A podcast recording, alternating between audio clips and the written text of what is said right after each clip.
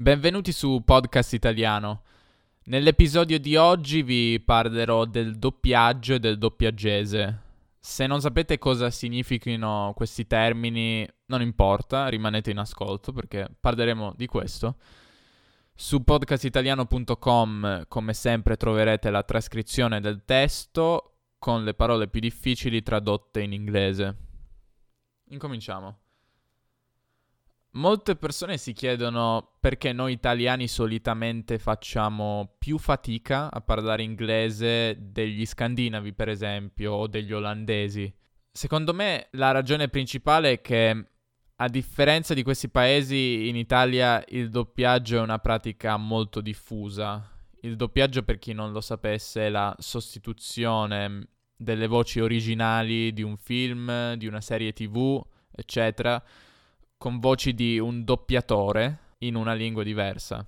In Italia, per esempio, alla TV, al cinema, quasi tutti i film, serie, cartoni sono doppiati in italiano, mentre in Scandinavia, in Islanda, nei Paesi Bassi, anche in Portogallo, se non mi sbaglio, solitamente si preferiscono i sottotitoli. Di conseguenza un bambino svedese fin da piccolo sarà esposto all'inglese dei programmi americani o britannici e vedrà in contempo i sottotitoli in svedese e ciò non può che essere d'aiuto nell'acquisizione dell'inglese. Noi italiani a volte non conosciamo nemmeno la voce originale di attori famosi americani, per esempio, le voci originali vengono completamente sostituite dalle voci tradotte dai doppiatori, a parte alcuni casi come i documentari in cui la voce originale viene solitamente tenuta a un volume più basso. L'Italia è uno dei paesi che utilizza di più il doppiaggio e indubbiamente c'è sempre stata una spiccata professionalità e abilità che caratterizza i doppiatori italiani.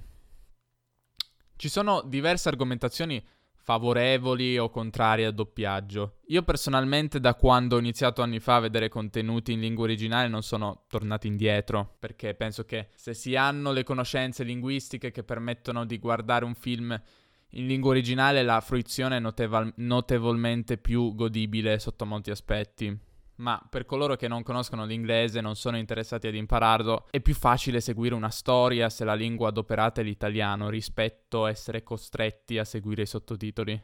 Non mi soffermerò però esclusivamente sul doppiaggio perché voglio parlarvi anche di, una, di un'altra conseguenza curiosa del doppiaggio in Italia, ovvero la nascita del cosiddetto doppiaggese. Il doppiaggese è una variante della lingua italiana nel nostro caso eh, che compare nei film come risultato del doppiaggio, della traduzione dall'inglese, ovvero una lingua artificiale modellata sulla base della lingua originale.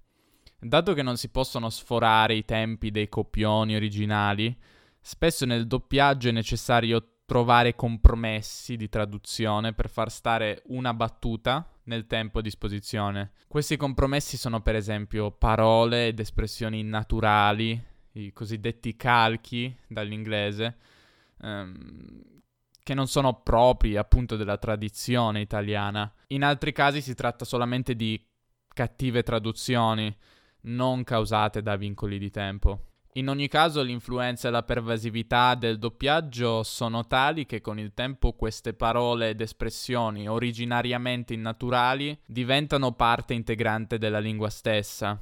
Questo in italiano è successo con molte parole, una delle più famose è realizzare dall'inglese to realize per appunto rendersi conto, accorgersi. In passato realizzare in italiano voleva solamente dire creare, far diventare reale qualcosa, mentre adesso appunto si può usare come in inglese to realize, I realized that um, I realized that he was right. Oggi sarebbe normalissimo sentire una frase come ho realizzato che aveva ragione, al posto di mi sono, mi sono reso conto, mi sono accorto che aveva ragione. 50 anni fa però ho realizzato che non aveva ragione sarebbe stata una frase assolut- assolutamente incomprensibile. Altri esempi sono assolutamente sì o assolutamente no, modellati sulla base dell'inglese absolutely e absolutely not. In italiano sarebbe più naturale, per esempio, certamente o certo che sì, certo che no. Un altro esempio è, scusate per la volgarità, fottuto, come traduzione di fucking. In italiano ci sono moltissime parole volgari che si potrebbero utilizzare al posto di fottuto. Idem nel caso di dannazione, maledizione, che sono utilizzate nel doppiaggio per tradurre god damn it, ma non si usano molto, almeno non si usavano molto nell'italiano parlato dalle persone. Persino espressioni come wow in inglese, noi ovviamente la pronuncia è un po' italianizzata, quindi diventa wow, sono state introdotte nell'italiano dalla lingua del doppiaggio. Su Wikipedia comunque potete trovare una lista delle numerose parole ed espressioni del doppiaggese, eh, trovate il link podcastitaliano.com nell'episodio. Non sono pochi coloro che hanno una visione negativa di questo tipo di linguaggio, io mi limito a constatare l'impatto che ha avuto sull'italiano, infatti molte di queste espressioni per me, che sono una persona cresciuta negli anni 2000, sono assolutamente comuni. E questo è un segno di quanto la televisione abbia un'influenza molto più importante importante della letteratura e dei libri. Ognuno può trarne le conseguenze che preferisce.